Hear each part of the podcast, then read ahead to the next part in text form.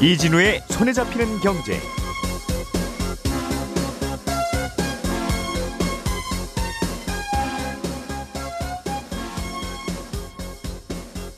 안녕하십니까 이진우입니다. 최근에 우리나라 주식시장이 MSCI 선진국 지수에 또 편입이 안 됐다 하는 뉴스가 있었죠. 이맘때가 되면 귀에 자꾸 들리는 게 이 MSCI 선진국 지수라는 건데 이 지수의 정체는 뭐고 선진국 지수에 편입이 되면 어떤 게 좋고 안 되면 뭐가 나쁘길래 이게 항상 요맘때쯤 논란이 되는 건지 오늘은 이 얘기 좀 해보겠습니다. 우리나라뿐만 아니라 전 세계 자동차 회사들이 자율주행 자동차를 개발하고 있는데요. 보험업계에서도 이 자율주행 자동차에 대한 관심이 큽니다. 혹시 자율주행을 하다가 사고가 나면 누가 잘못한 걸로 보험 처리를 해야 되느냐 하는 문제 때문일 것 같은데 지금 어디까지 어느 정도까지 논의가 되고 있는지 어디서 멈춰 있는지 짚어보겠습니다. 기업이 발행하는 전환사채, 전환사채 발행 조건을 정부가 지금보다 까다롭게 바꾸려고 합니다. 아, 이렇게 하는 이유는 뭐고 이렇게 바뀌었을 때 혹시 걱정되는 점은 없는지도 함께 살펴보겠습니다. 6월 24일 목요일 손에 잡히는 경제 광고 듣고 시작하겠습니다. 우리가 알던 사실 그 너머를 날카롭게 들여다봅니다. 평일 아침 7시 5분 김종배의 시선 집중.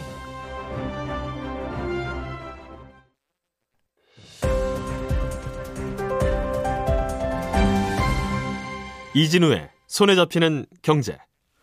예, 경제 뉴스들 들려드리는 시간. 행, 김현우 행복자산관리연구소장, 손에 잡히는 경제 박세훈 작가, 에셋플러스의 김치영 경제뉴스 큐레이터 세 분 나와 계십니다.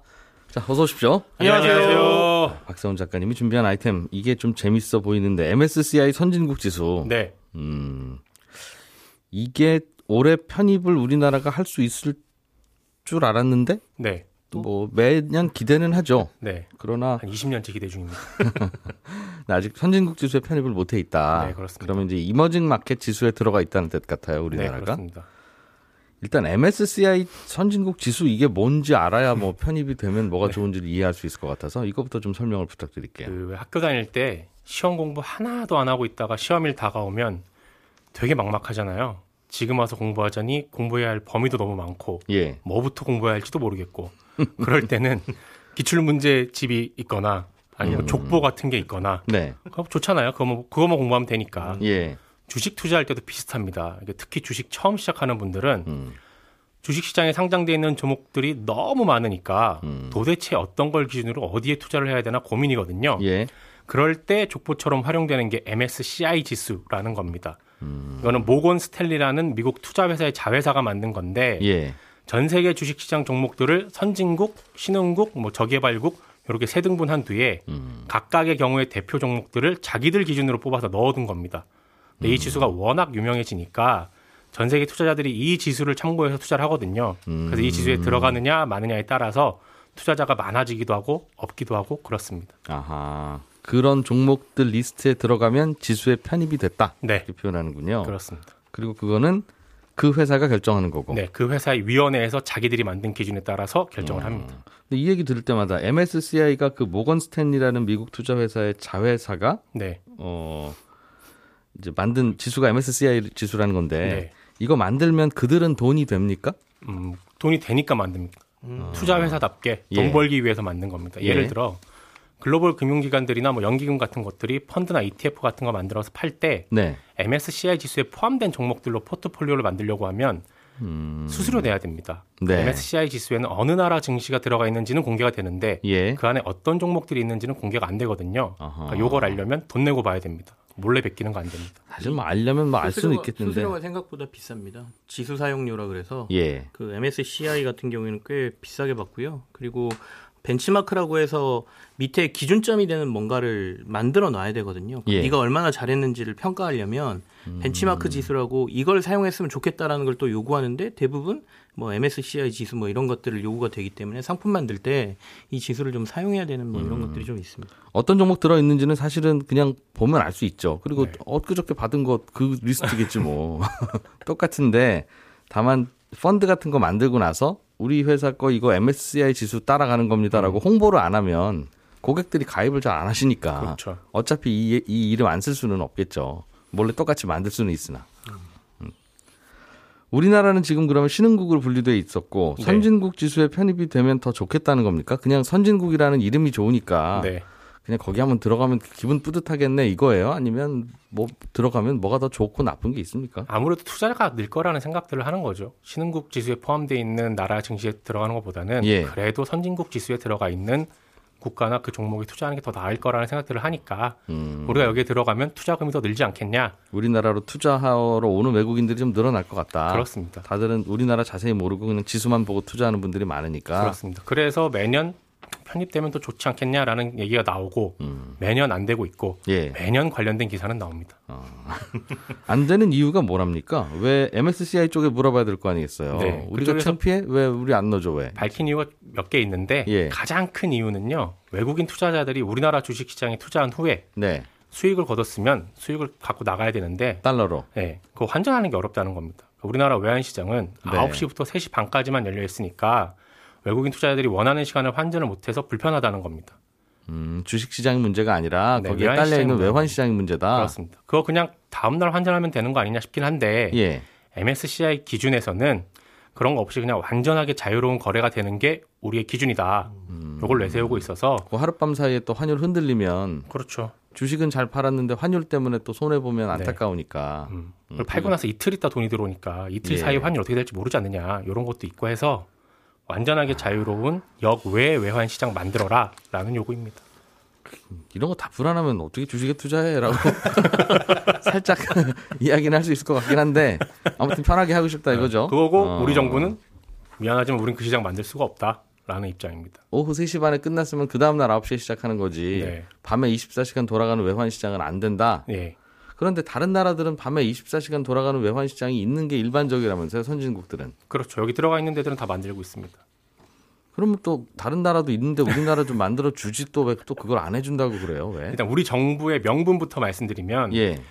우리나라 외환시장 거래가 끝난 3시 반 이후에도 거래 가능은 해요. 아주 불가능한 건 아닙니다. NDF라는 역에 선물한 시장이 있는데 음. 네. 음. 거기서 이런 거래들이 일어나긴 하거든요.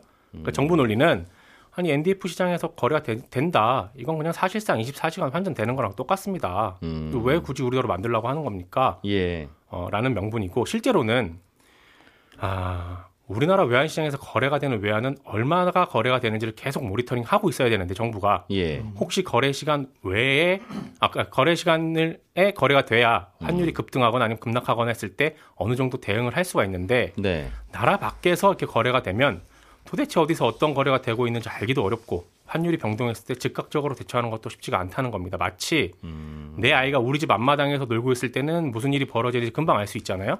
그리고 혹시라도 무슨 일이 생기면 부모가 조치를 취할 수 있는데 네. 남의 집 마당, 그것도 담장이 높은 남의 집이라면 그 안에서 어떻게 놀고 있는지 알기가 어렵고 혹시나 무슨 일이 생긴 걸 알더라도 남의 집 안에 함부로 들어가는 게 어렵다는 겁니다. 그러니까 어제 다 취재한 걸 종합해 보면 아, 못 만든다기보다는 사실상 안 만드는 게더 가깝다라는 생각이 들었어요. 음, 24시간 외환 거래 시장을 굳이 우리나라도 만들어 주면 만들어 줄 수는 있는데 네. 하기야 뭐 24시간 편의점도 있고 마트도 있는데 그거 뭐못 만들 못 만들 이유는 없으나 그렇죠. 그러면 관리도 불편해지고 네, 공무원도 사교대 해야 되고 네, 그런데 굳이 필요하면 하긴 하겠는데 그렇죠. MSCI 정도에서 이 시비 거는 거 가지고는 굳이 선진국 지수 안 들어가고 말지 그걸 네. 왜 우리가 해야 되냐 네. 아, 하는 거다. MSCI 들어갔을 때 얻는 편익보다 네. 예. 앞으로 어떤 일이 생길지 모르는 리스크가 더 크다는 겁니다.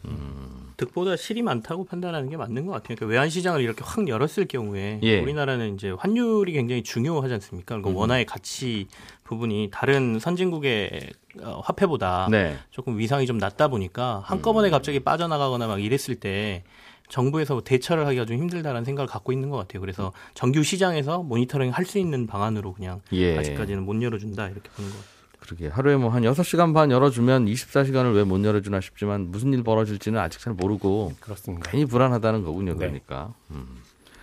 그럼 당분간은 못 들어가겠네요. MSCI도 그쪽도 자존심이 있지. 해달라고 하는 거 안 해주는데. 그러시 하시기 싫으시면 그냥 하- 마십시오. 선진국 하십시오. 하실 일은 없을 거 아니겠어요. 그래서 어제 들었던 얘기 중에 그것도 있었어요. 음. MSCI가 한국을 일부러 안 껴주려고 하는 것도 있는 것 같다. 왜냐하면 예. 한국이 신흥국 지수에서 빠져 빠지고 선진국 지수로 가버리게 되면 예. 신흥국 지수에서 한국이 차지하는 비중이 꽤 큰데 아. 신흥국 지수가 좀 떨어진다는 거예요. 음. 그렇기 때문에 이런 거 저런 거로 시비를 걸고 안 들여버려 주려고 하는 게 아니냐 아. 이런 해석도 어제 들었습니다.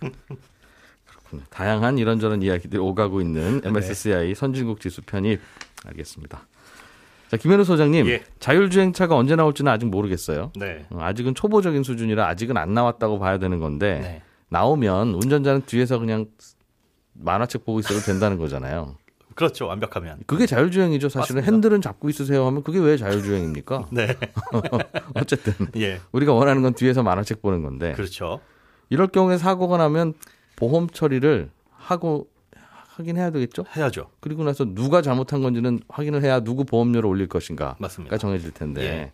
그 논의가 어디까지 되고 있습니까? 아, 일단 여러 가지 이 살펴봐야 될 부분이 많이 있습니다. 현재로서는 그럼 실제 상품이 출시가 가능하냐? 아, 실제 삼성화재에서 내년 초에 이 자율주행 3단계에 해당하는 보험은 이제 개인이 활용할 수 있도록 출시를 할 예정이라고 하는데 3단계 정도라고 한다면 시스템 그러니까 차량이 요청하면 운전자가 운전에 개입하는 수준입니다.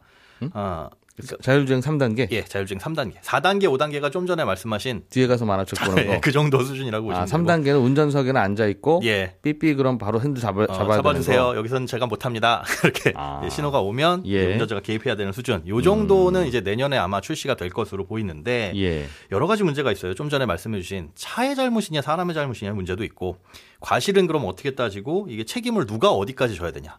제조사가 져야 되냐, 사람이 져야 되냐, 음. 또 결함이나 오류를 발견했을 때 이걸 어디에 책임을 질 것이냐, 뭐 다양한 문제가 있는데요. 이런 걸 해결해 나가기 위해서 이제 지난주에 예, 서울대 경영학과와 보험연구원이 세미나를 열었더라고요. 음. 이 자율주행차가 상용화되면서 아, 그리고 나중에 보편화 되게 되면 그게 언젠지는 모르지만 이 보험을 미리 만들어 놔야 네. 아, 이런 것에 대한 이 준비가 필요하다. 그런 아. 부분에 대해서 이제 연구가 진행되고 있습니다. 어떻게 하자고 결정한 게 아니라 예.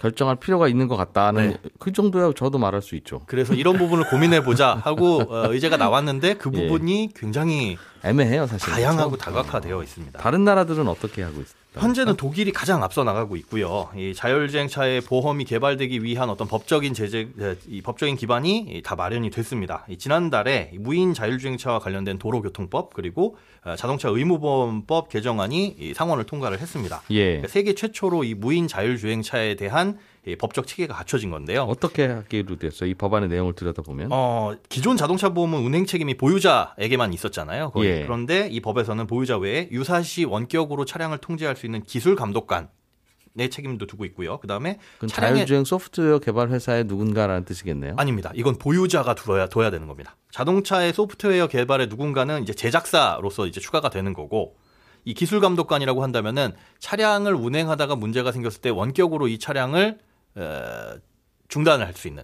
그러니까 어, 차량이 좌회전을 해야 되는데 우회전해서 계속 달리고 있다라고 한다면 누군가가 그러니까 사실은 에, 그게 운전자, 운행자라고 그게 운전자네요. 그렇죠. 운전자가 될 수도 있고 그 외부에 있는 아. 차량을 감독하고 있는 실질적인 차량의 소유자가 될 수도 있고 어쨌든 만약 차를 원격 조정할 수 있다면 그 친구. 그렇습니다. 그런 게 딱히 안 걸려 있으면 운전하는 운행자. 당신. 그런데 그 기술 감독관을 둬야 되는 책임은 보유자가 둬야 된다. 내가 기술 감독관이고 내가 맞습니다. 운전자네요. 그렇게 돼도 됩니다. 아. 예. 그래서 그럼 나네요. 예, 거의 납니다. 근데 그게 애매한 상황이 될 수 있기 때문에 그렇게 구분해 놓고 그 책임을 아, 두고 보험 알겠어요. 가입은 그럼 누가 해야 되냐? 보유자고. 이 보험이 이 사고가 발생했을 때 보험회사에서 지급되는 것도 다 동일하게 이 지급은 됩니다. 음. 그 다음에 이제 구상을 어떻게 할 거고 책임을 어떻게 할 건지에 대해서는 그 내부적인 데이터를 활용하고 뭐 이런 부분은 현재의 틀과 크게 다르지는 않습니다. 결국은 운전자네요, 그럼. 운전자라는 게 사실은 핵심입니다. 운전자가 잘못한 거다. 네. 자율주행차가 버스나 이런 데 먼저 도입될 가능성이 높잖아요. 예. 그렇다 보면 운전자가 없고 없는. 통제관이 있을 수 있기 때문에 아마 그렇게 규정을 정한 것 같습니다. 그렇습니다. 어, 그럼 제조사가 아니라 그 버스를 운행하는 버스 회사의 누군가. 그렇죠. 그렇죠. 원격 조정을 하고 있다면 당신. 네. 그런데 이제 우리가 궁금한 건 네. 거기까지는 이해가 되는데 예. 자율주행이면 자율이잖냐. 네. 나는 자율주행이라고 해서 돈 주고 샀는데 그럼 나는 사실 운전면허가 없어도 이 차를 탈 수 있다고 해서 산 거다. 네, 그렇죠. 뒤에서 만화책 보면 되니까. 네. 그런데 사고가 났으면 내 잘못이라고 하면 내가 그럼 어떻게 했어야 된다는 거냐? 만화책을 보지 말았어야 된다는 거냐? 그렇죠. 그런 예. 부분에 있는데 그런 부분은 아니고 이제 차량의 잘못은 어디까지 볼 것이냐에 대해서는 이제 기술적인 부분이고 그래서 예. 이제 제작사가 이건 추가가 된 거거든요. 그럼 내 잘못을 따지는 부분에 대해서는 약간 모호한 부분이 있는데 이런 모호한 부분을 해결하려면 일단 법적인 기반부터 갖춰져야 된다. 그래서 그 법적인 체계가 어디까지 왔느냐를 보면 이제 AI에 관련된 책임을 어디에 둘 것이냐. 지금 좀 전에 말씀하신 것처럼 내가 뒷좌석에 자고 있었는데 이 사고가 AI가 잘못 판단을 해가지고 사고를 낸 거라면 네. 이건 제조사에게 물을 수가 있는 거죠. 그러면 AI가 이런 상황에서 어떤 판단을 해야 되는지 프로그래밍 하는 건 그 AI를 만들 당시에 이 법적인 책임 구분이 명확해야 된다라는 게 시작이고 예. 예, 그래서 나온 게 이제 AI에 대한 아, 윤리 강령이라든가 법적인 기반입니다. 요게 이제 사실은 핵심 기, 이, 핵심 의제라고 볼 수가 있겠어요. 독일도 아직 해결 못했군요. 해결을 못했습니다. 이렇게 법적인 것만 마련해 놓고 논의 중이다 이 독일도. 법 위에서 만들어라. 법이 독일은 만들었다는 줄 알았어요. 아, 버- 이 보험을 만들지는 않았습니다. 아, 음. 고민 중이다 독일도. 네네. 다, 다 고민 중이네요. 그런데 네, 이거 확정하기가 지금 되게 애매한 상황이죠. 이게 말씀하신 대로 인공지능이 그걸 결정한다면서요. 그렇죠. 그럼 인공지능은 프로그래밍을 하든가 학습을 하든가 배울 텐데 맞습니다. 그 친구를 프로그래밍 하든 학습을 시키든 가리킬 때 네. 왼쪽으로 핸들 틀면 두 사람이 사망하고 오른쪽에 어. 핸들을 들면 한 사람이 사망하지만 일곱 명이 부상당할 것 같다. 네. 그럴 때 어느 쪽으로 핸들을 꺾어서 이 사고를 모면할 것인가에 그쵸. 대해서 인공지능이든 누군가가 어떤 판단을 내리느냐. 예. 이거는 어떻게 할 건데요라는 질문이 가끔 나오잖아요. 거기서 출발을 했습니다. 이 AI에 음. 대한 윤리 강령에 대한 논의는 거기서 출발한 거예요. 이런 상황이 발생을 했을 때 어떻게 할 것이냐, 이걸 과연 우리가 사람이 프로그래밍 할수 있느냐에서 예. 출발했다가 결국은 결론적으로 말씀드리면 답은 못 내렸습니다. 이것도 예, 두 가지 원칙만 딱 세웠는데 어쩔 수 없이 사람이 다쳐야 되는 환경이라면 피해를 최소화하고 또 생명을 최우선시하고 어, 이 기준에서 어, 부상자 수를 최소로 하는 예. 이렇게 얘기가 나오니까 그러면 그럼 한 명 한 명일 때는 어떻게 할 거냐 하는 거죠. 혹은 왼쪽이냐 오른쪽이냐. 서로 다른 사람 네 명이 걸어가고 있을 때 AI 차량이 오면 사람이 많은 쪽으로 붙어야 되느냐 내가 피해를 안 입으려면 다수는 피해 아, 간다라고 다- 가정하면 다수를 피해 가실 테니까. 예, 그래서 그런 부분에 대해서는 아직까지 고민을 하고 아. 있고 피해를 최소화한다라는 원칙에서 가자 라고 하고 있는데 독일 예. 같은 경우에는 이럴 때 누구를 살릴지 개인의 특성 즉 누가 나이가 많고 적고 음. 뭐 이런 부분은 절대로 고려하는 건 안 된다 금지하는 걸 원칙으로 하고 있고요 네. 또 누군가를 살리기 위해서 누군가를 희생하는 것도 금지를 하고 있고 부상자 수를 줄이기 위한 프로그래밍까지만 허용을 하고 있습니다 원칙은 옳은데 그 원칙을 적용시키려면 다 말이 안 되는 원칙이네요. 그렇죠 누가 그거 몰라요? 네 맞습니다 왼쪽에 한 명, 오른쪽에 한 명 있으면 네 왼쪽에 있는 분이 노인일 수도 있고 오른쪽에 있는 분이 학생일 수도 있고 네, 그거 그렇죠. 모르죠. 네. 또 흑인 백인도 막 있을 수도 있고 그런 건 절대 고려를 해서는 안 된다는 게 원칙인 거고 부상자 수를 줄이기 위한 거는 허용이 되고 그러니까 그러면- 고민이 필요한 음, 부분이에요. 그럼 그때 그때 인공지능한테 맡긴다는 건데 네. 그렇죠? 그렇죠. 그게 사실은 핵심이에요. 사고라는 거는 순간적으로 발생하는 거기 때문에 그걸 음. 미리 프로그래밍 한 걸로 그런 사고를 뭐 어, 방지하거나 이런 사고 났을 때 판단을 할 수가 있느냐도 문제인 거고요. 예, 알겠습니다. 결론은 우리가 예전에 고민했던 그 자리에 그대로 머물러 있다. 네. 그리고 열심히 고민을 하고 있다. 추가적으로 해야 될 건 뭐 데이터라든가 네트워크의 문제들도 사실은 고민을 해봐야 된다라는 부분입니다. 사실은 이 얘기도 중요하더군요. 예. SK텔레콤 네트워크를 쓰고 있었어요. 그렇죠. 그런데 자율주행차가 사고가 났는데 알고 보니. 네트워크에서 잠깐 뭔가 멈칫했을 때 그때 사고 난 거다. 네. 그래 뭔가 있겠죠, 사실은. 그걸 책임을 물을 수가 있느냐. 최근에 이제 비슷한 사고가 통신장애로 119에 전화 연결이 안 됐는데 음. 예. 그래서 심장마비로 사망하신 분이 있어요. 이걸 이제 통신사에 책임을 물고 소송을 제기를 했는데 이건 사망과 인간관계가 부족하다 해가지고 법원에서 책임이 없다고 판결 나오긴 했거든요. 근데 음. 차량 사고 같은 경우에는 네트워크가 직접적인 책임이 있을 수도 있다는 대부분 거죠. 네트워크 책임일 거예요. 소프트웨어는 만들어 놨으니까 다 똑같을 거 아니겠습니까? 네. 그럼 어디서는 작동을 잘 못했다면 이 소프트웨어가 잘못일보다는 이 네트워크가 잘못이었을 그렇죠. 가능성이 높겠죠. 그러면 또 대형 사고가 날 수도 있는 부분이고요. 그 부분에 대해서는 독일에서도 아직 논의는 안 되고 있습니다. 알겠습니다. 독일이 다 만들면 우리는 그냥 그거 하는 걸로 전, 전 세계가 기다리고 있는 것 같은데 독일에서 뭐 좀 어떻게 해보지 뭐 이렇게 자 김치영 큐레이터 네. 전환사채 발행 조건이 까다로워진다는 뉴스가 있던데 네. 이게 무슨 뜻입니까?